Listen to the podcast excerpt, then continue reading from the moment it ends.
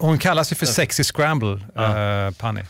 Just det. Ja, okej. Okay. Håll käften. Nu kör vi då. Det här är Fighterpodden.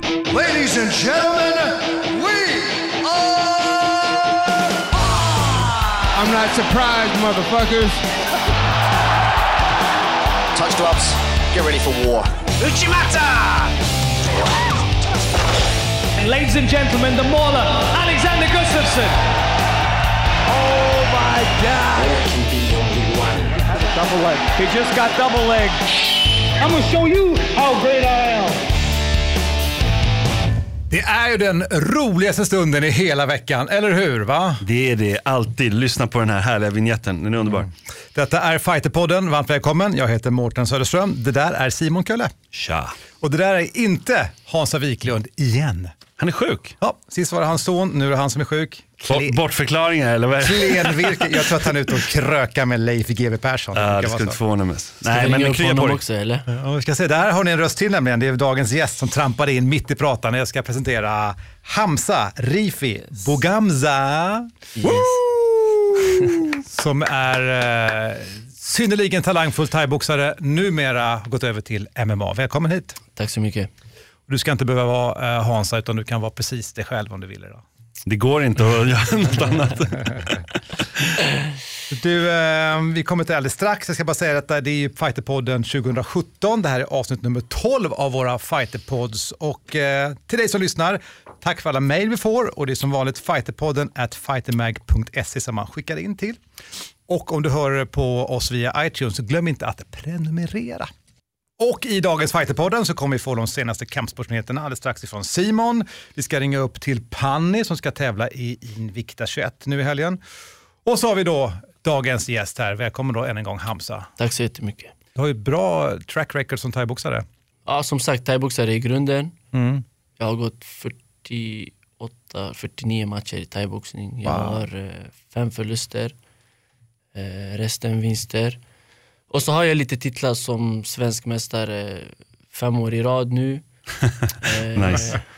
Jag har ett EM-bälte, 2 världsmästarbälten och 2 skandinaviska titlar. Så det är så det ser ut just nu. Och sen, jag kände bara att jag behövde en nytändning i min karriär och få lite mer passion för kampsporten som jag älskar. För man har gjort lite, typ som barn, jag brottades lite grann och körde karate. Så jag har alltid haft kampsporten med mig liksom. Och MMA, det är liksom den ultimata sporten.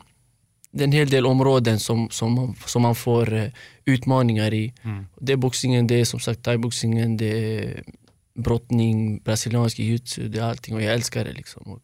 Du Hamza, vi har massa frågor till dig, vi har fått in lyssnarfrågor. Men innan vi tar tag i det så ska vi gå över till det här.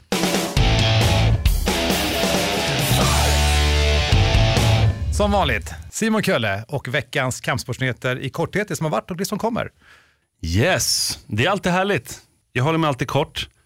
Eller? Ja, det är bra. Nej, men vi kickar igång direkt. Det har varit mycket MMA framförallt den senaste tiden. Eller mycket, men det har varit MMA. Det har inte varit så mycket annan kampsport. Det ligger lite nere så här precis i början av året. Men vi har haft UFC 207, Ronda Rousey återkom äntligen och gick match. Det såg inte så bra ut, eller vad säger du Hamza? Nej, jag sa innan matchen, jag hade sagt till mina vänner, jag bara, du vet, vissa hade ju spelat på henne. Mm. Och jag bara, hon är inte ens i topp 5 längre. Nej. Så... Men vad händer egentligen? Alltså, var det så att hon förlorade och då var det som knäckte henne? Eller var det så här, blev hon exposed? Alltså var det så? Alltså det som hände tror jag, det är lite grann att innan så har hon mött så här fighters som inte har den där världsklassståenden. Mm. Och hon har ju haft för sig att hennes boxning är världsklass och att hon kan slå boxare och jag vet inte vad. Så hon har inte hållit sig till sitt game och hon har hamnat utanför det där med judon och armbar och hennes liksom starka sida. Så hon har ju försökt gå in och boxas med Holly Holm liksom och fått en chock när hon har fått känna på de här hårda slagen. Och det är klart att det spökar lite grann i huvudet. Och sen att hon får möta ännu en världsklass striker, det är liksom så, hon kanske tänkte att jag har mycket att bevisa i mitt stående, men tyvärr ibland får man bita ihop och gå tillbaka till det man är bra på. Men så kommer hon någonsin komma tillbaka? Jag vet inte. Det är lite sorgligt ändå. Det är många som var så här ledsna och det efter det. Ja, men det är inte så att hon hade sitt fönster, du vet, som det är ofta. Och sen plötsligt är det något nytt. Mm. Men många skyller på hennes coach. Ja. Även om ni har sett det när... Han är ju egentligen en boxningscoach, men han är egentligen inte... Han är inte så här någon av världens bästa direkt boxningscoacher. Väldigt många kritiserar honom. Mm. Ja, han har en tendens att säga till sina fighters om hur bra de är och hur... liksom höja deras självförtroende för mycket och säga saker som liksom inte stämmer. Hur farligt är det, skulle du säga? Det är jättefarligt. Min coach till exempel, Sasha, så han är en av de bästa thaiboxningstränarna anser jag. Han har aldrig gett mig cred. Aldrig. Det spelar ingen roll. Inte när du vinner SM. Jag vinner SM. Han bara, vad är det här för någonting? Han bara, du kan mycket bättre än det här. Han bara, du ska kunna avsluta det. Nej, det här funkar inte. Du kan alltså på alla, eller funkar det specifikt på dig? Eller är det generellt hans coachmetod? Alltså det är klart att det har funkat för mig. För det har blivit så här. Jag måste göra bättre ifrån mig nästa gång. Jag måste träna hårdare. Det har motiverat mig till att göra bättre nästa match. Mm. På så sätt har det ju motiverat mig. Men sen så har man fått höra att bakom min rygg så pratar han bara bra om mig. Alla skryter och lite sånt där. Så liksom det blir en balans där. Du vet att han gillar det. Men om man går runt och om man säger det till mig, typ så du är så bra, du är omotståndlig, ingen kan ta, alltså det är klart att det går inte i huvudet. Men det är, man brukar säga att det är farligt att han bara säger det omkring sig. Om alla bara säger ja hela tiden. Ja, nej, men det var Ronda. Sen hade vi Cody Garbrandt som spöade Dominic Cruz. Det var ju lite oväntat för vissa. Snacka om bra stående. Det var ju, han är ju riktigt grym. Ung kille, farlig verkligen. Häftigt var det. Bra match, verkligen. Ja, men det var häftigt. Och han säger ju nu så att Dominic inte var så snabb. Jag vet inte om han är bara kaxig nu, men det lär bli en rematch där i alla fall. Lätt. Så där fick vi en ny champ i bantamvikten. Det var jättekul. Sen hade vi en no contest match som kanske inte går till historien så jättemycket förutom i min hjärna. Eftersom att den var lite intressant, tycker jag. Det är som du har sagt, att de har lärt oss fel i 16 år. Ja, nej, men det har de nog. Alltså, kanske till och med ännu längre. Det var ju då, jag säger 16 år bara för att det är då Unified Rules kom och så här, som satte regelverket. Men det de har lärt oss, eller det de lärt oss ska jag säga, eller lärt världen, Joe Rogan och Mike Goldberg. Rest in peace, eller på att säga, men det är inte riktigt så. Men han har fast slutat ur sig. Men de har lärt oss att det är att man ska ha 3 punkter ner i backen, vilket inte stämmer. Och det syntes i den matchen. Mm. Tim Means knäde honom, sparkade honom fast han inte hade 3 punkter i backen. Men och matchen blev avbruten och det blev en no contest. Varför blev det no contest? Anledningen är för att har man någonting annat än fotsulorna i marken, knäna till exempel, som han hade då. Han hade ju händerna uppe och ena knät nere och ena foten. Då är det helt enkelt så att då är han på marken. Så får man inte sparka honom i huvudet. Men så fick han sparka ändå och då bröt de. Men varför blev det no contest? För att det inte var meningen. Vilket går ju och verkligen så här, han ville ju sparka honom. Så man måste ju ändå säga att det var meningen att sparka honom. Men alla fattade väl att så här, han kan inte reglerna. Han har blivit blåst som oss alla andra i hela världen i stort sett. Så att ibland ska man lyssna på Dr. Kalle och hans regelsnack, tycker jag. Nej, men det var det. Det är ju kanske inte världens största grej, men nu vet ju folk i alla fall. Sen hade vi Rizin eller vad det nu ska kallas, den här japanska galan som är Pride numera. Där Cro Cop vann 3 matcher på 2 dagar eller 2-3 dagar där i slutet av året. Och han har resign nu, han är klar nu eller? Han är klar nu ska han sluta. Radade upp massa vinster här i slutet. Han slog ju King Mo och liksom, han här i slutet precis och ja. Tufft det där, det är 2 dagar eller hur? Ja. Och så går han de här, vad man matchar det? 3, eftersom att han vann då får han ju gå vidare. Just det. Så det blev ju 3 matcher och då blev han liksom open weight champ så här. Det är coolt ändå med den här turneringsmodellen. Ja, det är ju det. Det var å andra sidan på den galan var det en del mismatches som var så här, wow, herregud. Det var en tjejmatch, ni kan kolla upp det själva. Den var riktigt, riktigt nasty. Det är en gammal dam som typ går in och ska möta en, alltså hon är wrestler. Så hon kan inte egentligen fighting på riktigt. Och så ska möta... Nej, det var verkligen brassen eller hur? Ja, precis, Gabby Garcia. Och det var verkligen så... Det var inte ens roligt att kolla. Det är inte kul liksom, det är en misshandel på stan ungefär.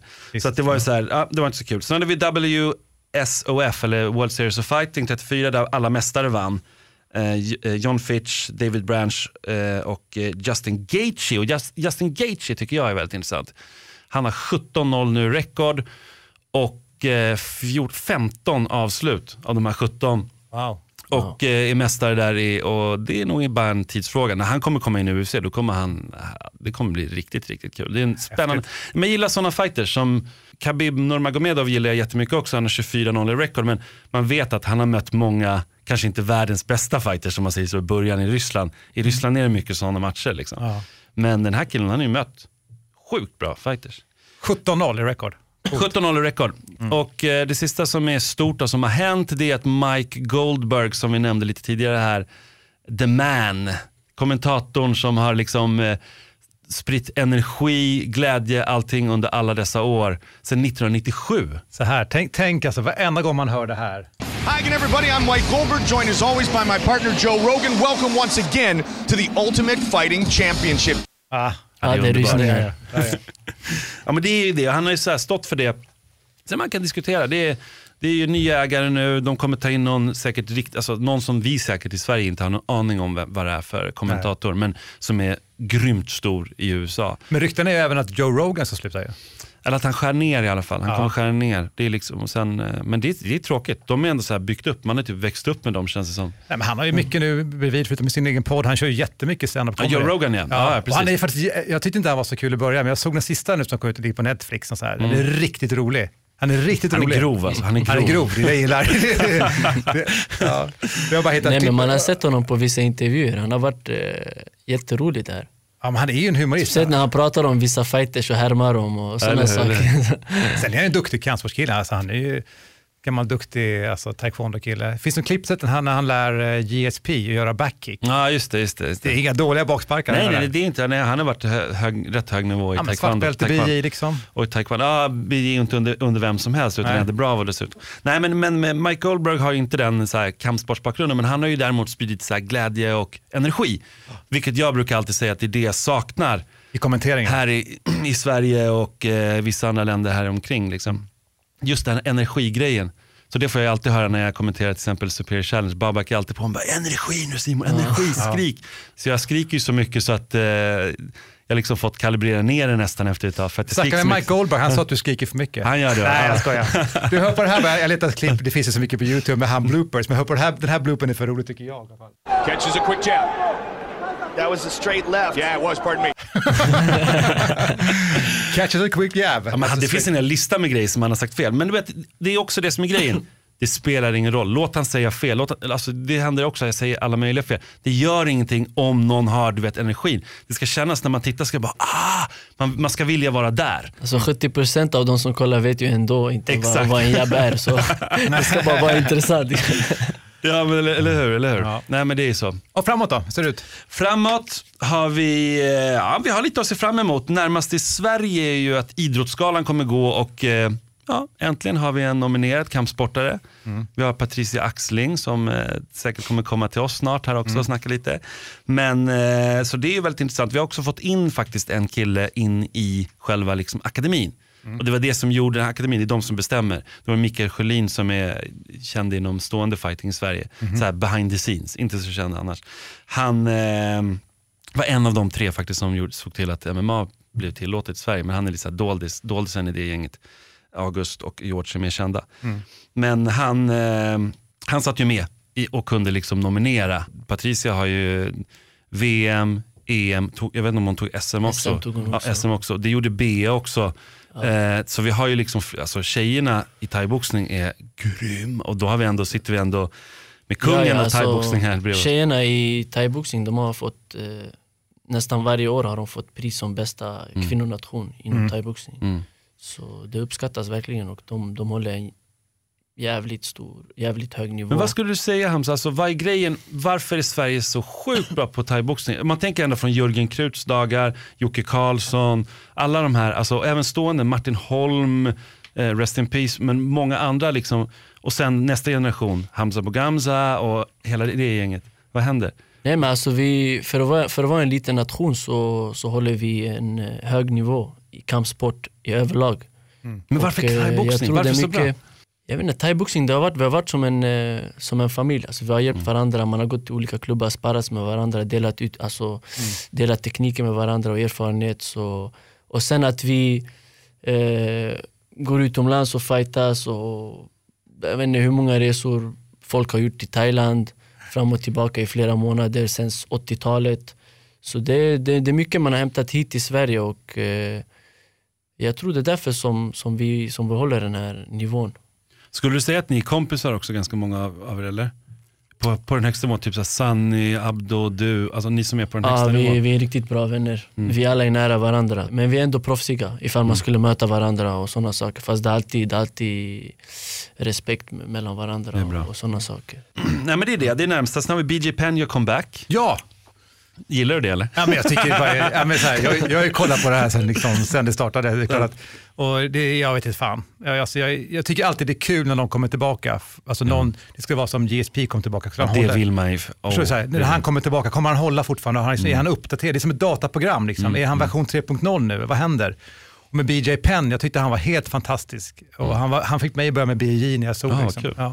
Men jag vet inte riktigt om det är så att han har längre. Han har problem med vikten mycket, det är ju det. Alltså, han är lite så här köttbulle-stil på kroppen. Han har ju inte följt några som helst kostprogram. Han har struntat i det liksom. Alltså, jag känner så här, när jag såg det där så gäspade jag till. Jag tänkte, fan inte vad olika så, vi har här. Det är så synd för mig att se att såna stora fighters som har varit en gång i tiden ens idoler som han har sett upp till.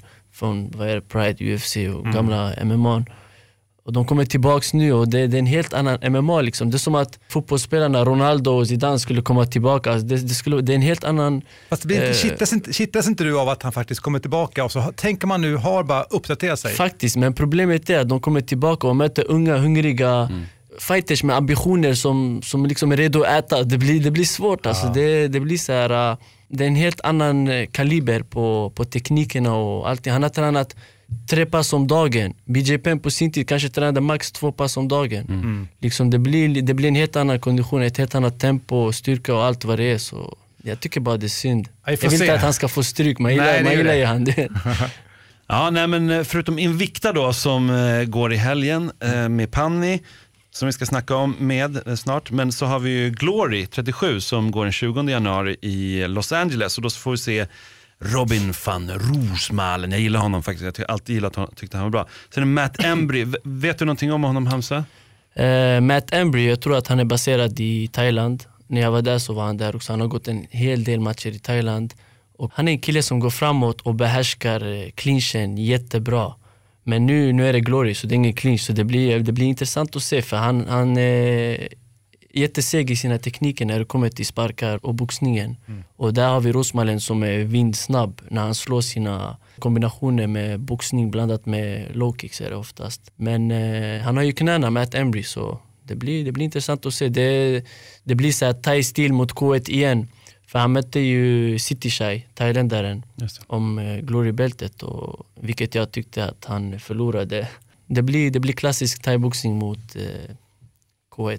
Så det blir intressant att se. Ja, det blir grymt. Spännande kampsportshelg. Och det blir. Ja. Nu är vi så här. Ett poddtips från Podplay. I Fallen jag aldrig glömmer djupdyker Hasse Aro i arbetet bakom några av Sveriges mest uppseendeväckande brottsutredningar. Går vi in med hemlig telefonavlyssning, och då upplever vi att vi får en total förändring av hans beteende. Vad är det som händer nu? Vem är det som läcker? Och så säger han att jag är kriminell, jag har varit kriminell i hela mitt liv. Men att mörda ett barn, där går min gräns. Nya säsongen av Fallen jag aldrig glömmer på Podplay.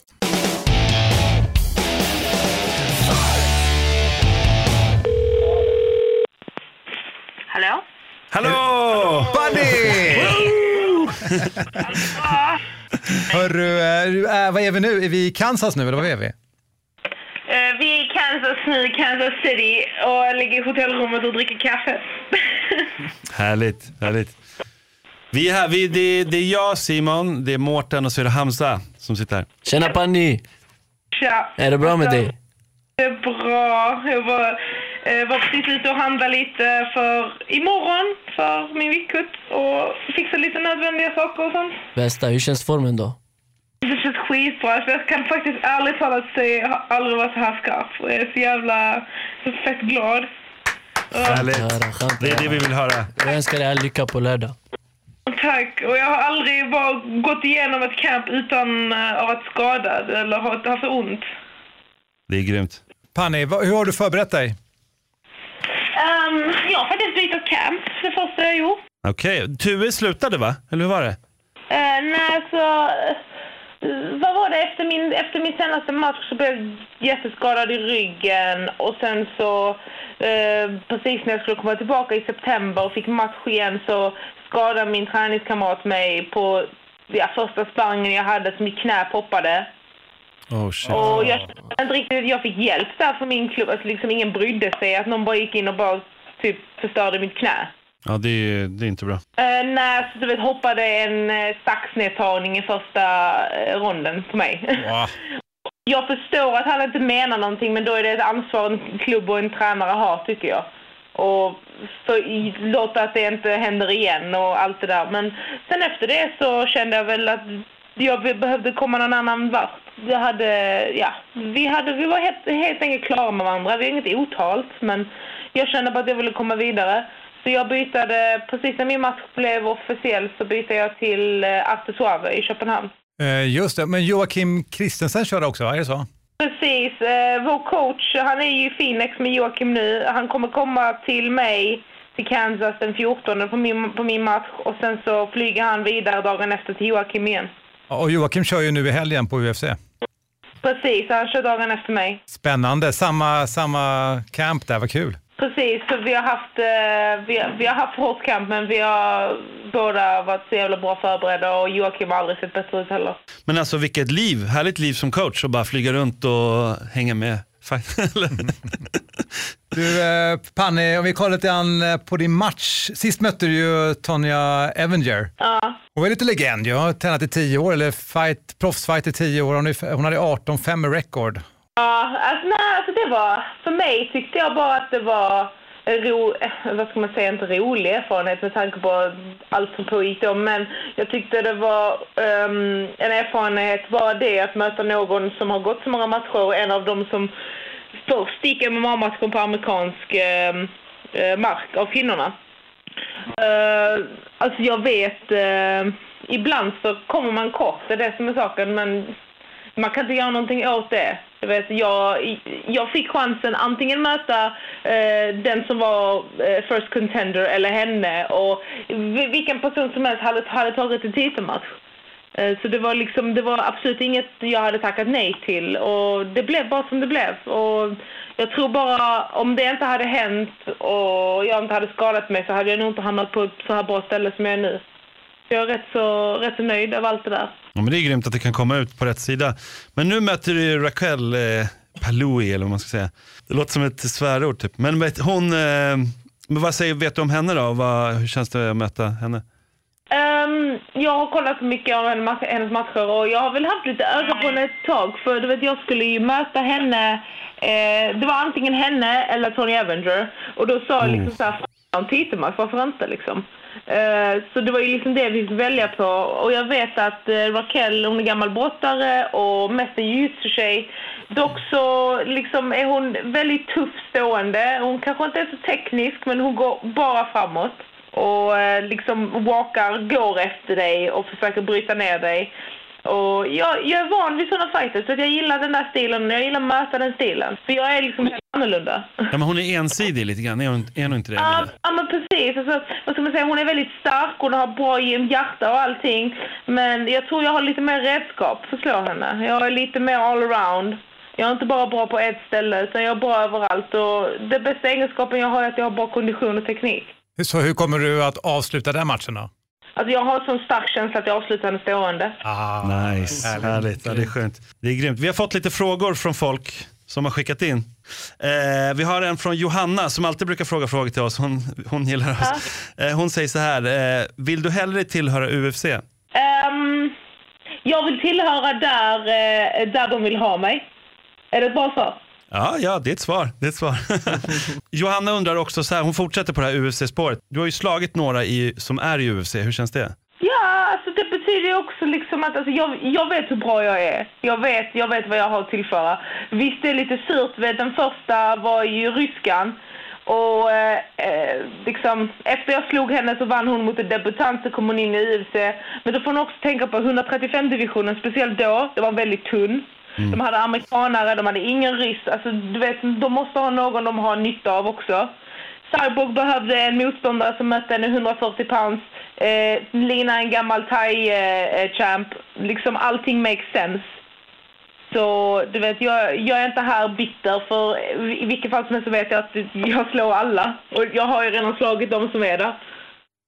Du, Panny, du har inspirerat också. Helena skickar in till oss här. Du har inspirerat mig att börja med kampsport, och det var du, och du var så öppen med din svacka. Det var väldigt betydelsefullt. Tack, säger hon först. Mm. Och sen skriver hon, jag undrar mest om du kommer att göra några sexy scrambles på den här matchen. Den kommer bara på känsla, tror jag. Du har också fått en fråga från en kille som heter Jonathan. Han kanske är din kompis eller någonting. För han frågar sig, mår du bra eller? Mår jag bra? Nej, han kanske inte säger på det sättet. Han kanske menar, mår du bra? Om du mår bra nu. Jag mår fett jävla nice. Jag är väldigt chockad över hur bra jag mår så här tätt in på en match. Och hur bra jag mår innan ens jag har vägt in. Jag har alldeles för mycket energi och jag är alldeles för pigg. Alltså det måste jag säga, av alla vi pratar med som är innan invägning så är du den klart piggaste och skarpaste vi har pratat med någon gång. Helt troligt, jag är så jävla pigg. Till och med min hörna är liksom såhär, fan vi skulle vara jävligare. Jag väntar bara, men jag tror inte det. Jag känner mig fett jävla bra. Men allting handlar om vad jag har för folk runt om mig. Och det här är bara beviset på att jag gjort helt rätt. Oavsett vad, oavsett om du vet, allt går skitbra eller att du vet, det går skitdåligt. Man vet aldrig. Så är det absolut, jag ångrar ingenting. Ingenting. Panny, Invikta 21, en stor lycka till från Fighterpodden och ta väl hand om dig nu. Tack så jättemycket och tack till alla som har stöttat mig och ja, till alla där ute. Det är skitskoj och representera både Sverige, Iran och Danmark.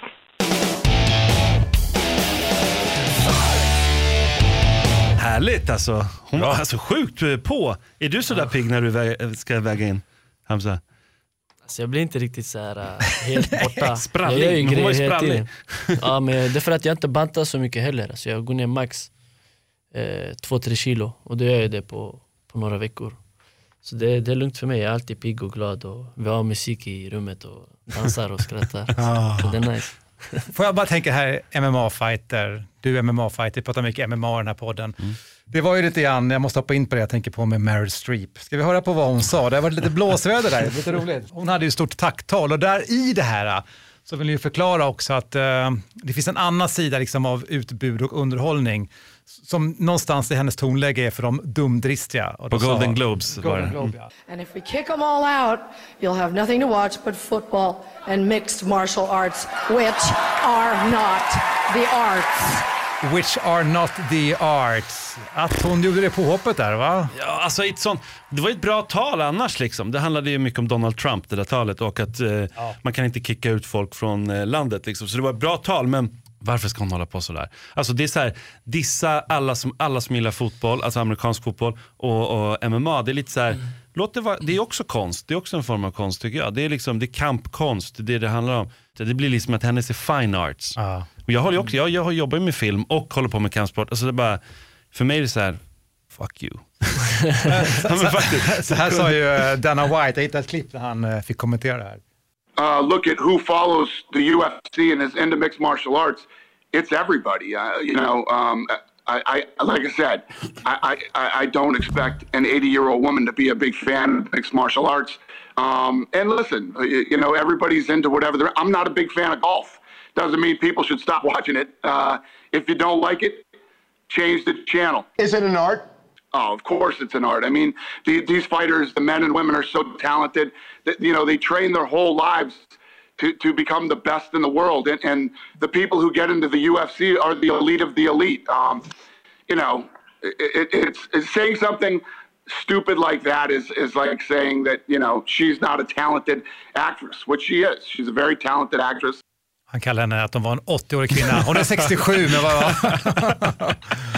Ja, nej, men vadå? Hoppar man på någon, då får man också lite tillbaka kanske. Men jag gillar ju henne annars alltså, som skådis. Jag håller med Dana White där. Alltså, jag tycker också det har blivit mainstream med MMA. Fine, det köper jag till viss del i alla fall. Men det är klart att alla kommer inte gilla det. Jag ser inte det som något stort problem. Jag tycker snarare det är lite så här farligt om alla gillar någonting också. Då känns det som en fluga, då kommer det dö ut. Ja, jag håller med dig. Jag kunde inte ha sagt det bättre.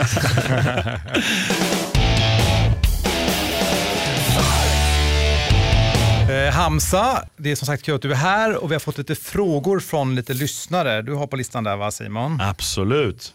Ja, vi har en fråga från Johanna. Hon brukar alltid skicka in frågor till oss. Det gillar vi, det är underbart. Hon skriver så här: varför tror du så många från förorter är bra på kampsport? Vad skulle du gjort om du inte höll på med kampsport? Jag vet inte, jag tror att det finns bara så här, fotbollsklubbar då, det var bara så här för små barn, för yngre. Och vi har ju haft Rinkeby thaiboxningen där ute och boxningen. Och det har varit mycket så här att många vill ha en sysselsättning. Mm. Och kampsport, det är ju intressant. Alla gillar boxning och thaiboxning och vad det än är. Så vissa har gått och tränat och fastnat direkt. Och andra har liksom velat vara lite tuffare på gatan så att säga. Så de har gått och tränat för att kunna bråka på gatan. Men sen så har det bara vänt. Och de har kickat på ett helt annat sätt. De har blivit ödmjuka. De har blivit... liksom de vet att de kan slåss, så de tänker varför ska jag slå den här personen när jag liksom kan slå honom. Så på så sätt, okej, det är inget bra tankesätt, men det gör så att personen inte slåss på gatan. Så nej, men det är lite de två. Och vad jag hade gjort, jag vet inte riktigt vad jag hade gjort, men jag vet att jag brukade stå i centrum mycket. Jag kan säga att den har räddat mig. Kampsporten har räddat mig, för jag tror jag skulle göra en hel del dumheter. Och du har sagt i någon intervju någon gång att alltså, dina förebilder som när du växte upp, det var ju kriminella. Ja, det är ju så som barn. Man gick runt och tänkte, när jag blir stor, jag ska äga min ort. Jag ska äga Rinkeby när jag blir stor. Mm. Och då hade man vissa kriminella som förebilder. Man såg lite guldkedjor, guldklockor, grymma bilar. Så nej, men det kändes som att det lockade. En annan fråga kommer här från Anton. Kommer du att sluta med thaiboxning helt nu när du gått över till MMA? Nej, det kommer jag inte göra. Jag kommer försöka köra både och. Så jag har en MMA-match på gång ganska snart. En professionell MMA-match. Och sen 2 månader efter den så kommer jag köra thaiboxning. Och då är det om en grym titel också. Det kommer komma ut snart. Så, nej, men kan du träna både och? Funkar det? Ja, alltså thaiboxningen är ju ändå en del av MMA, så jag underhåller den bara. Jag är så pass... Nej, jag känner att jag har min thaiboxning under kontroll, så jag kan liksom fokusera på grapplingen och lite annat. Fast det ultimata, det är ju karriärmässigt, det är ju att komma till UFC. Men alltså på Rumble, du var jäkligt bra. Du var väldigt, väldigt bra. Men ändå så här att det såg inte ut som att du hade varit borta någonting. Ja, det är för att jag har en hel del erfarenhet nu. Jag kan min distans. Och jag har det som skiljer från en smart och bra fighter till en... liksom, okej, jag möter ju folk som är på den där nivån, men... Alltså grejen är, när du kommer till en viss nivå i kampsporten, till elitnivån, alla har bra teknik, alla är snabba och starka. Mm. Det som skiljer, det är tajmingen, det är precision, det är att kunna sitt avstånd. Alltså... Det är det som skiljer liksom. Att vara smart när man fightas. Vissa exempel man kan nämna, det är Conor McGregor. Han håller sitt avstånd, han tajmar.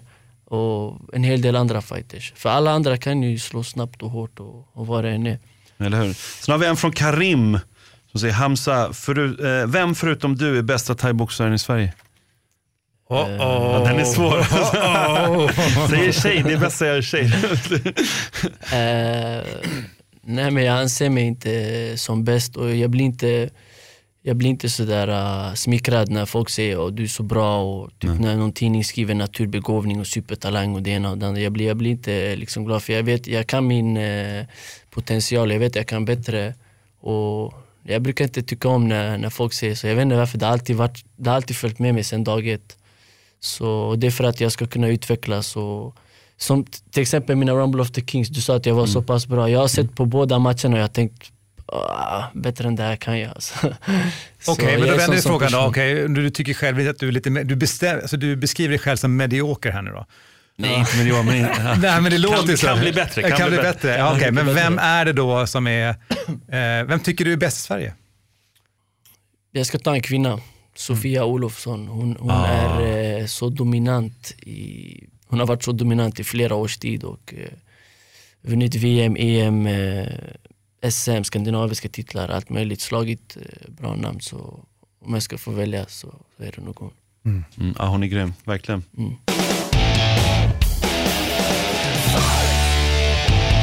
Så där, det är då alltså den första Fighterpodden 2017, avsnitt 12 är det här.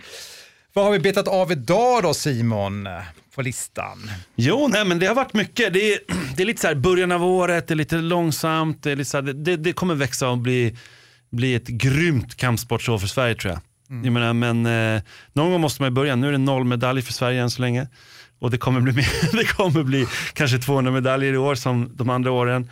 Och Hamza, vi hoppas vi får se dig. Du ska gå thaiboxningsmatch, har du sagt? Yes. Du la ett litet scoop här att du ska göra det. Det kanske har gått ut med tidigare, men annars sen kommer du gå MMA också. Jag kommer gå MMA 2 månader före, så. Och det är inte officiellt vad det blir någonstans, eller? Det är inte helt officiellt än, men jag tror det väntas på motstånd. Så. Ingen hör. Nej, inga exklusiva grejer. Jag vill inte förlora jobbet. Nej, jag förstår. Men vad ser du fram emot mest det här året för dig? Nej, men jag ser fram emot ett år där jag kan utvecklas ännu mer och uppnå mer framgångar i det jag gör, och det är det jag ser fram emot. Mm.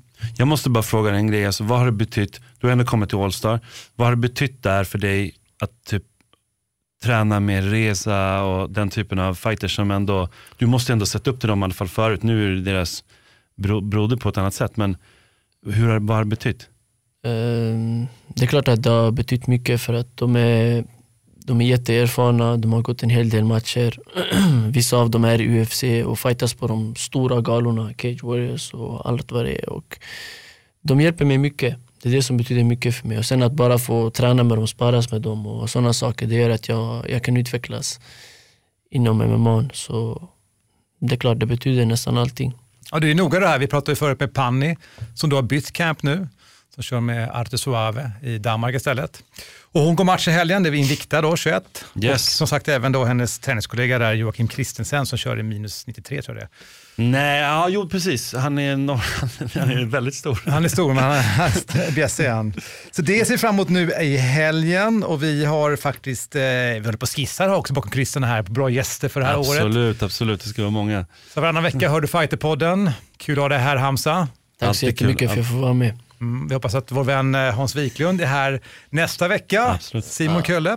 Jag är där. Jag heter Mårten Söderström, och som sagt, skicka till oss fighterpodden@fightermag.se. Och följ Hamza nu också lite. Ja, följ Hamza. Yes. Tills vi hörs. Uz. Tack. Fighterpodden produceras av Subamedia för Radio Play och Fighter Magazine. Ett poddtips från Podplay. I Fallen jag aldrig glömmer djupdyker Hasse Aro i arbetet bakom några av Sveriges mest uppseendeväckande brottsutredningar. Går vi in med hemlig telefonavlyssning, och då upplever vi att vi får en total förändring av hans beteende. Vad är det som händer nu? Vem är det som läcker? Och så säger han att jag är kriminell, jag har varit kriminell i hela mitt liv. Men att mörda ett barn, där går min gräns. Nya säsongen av Fallen jag aldrig glömmer på Podplay.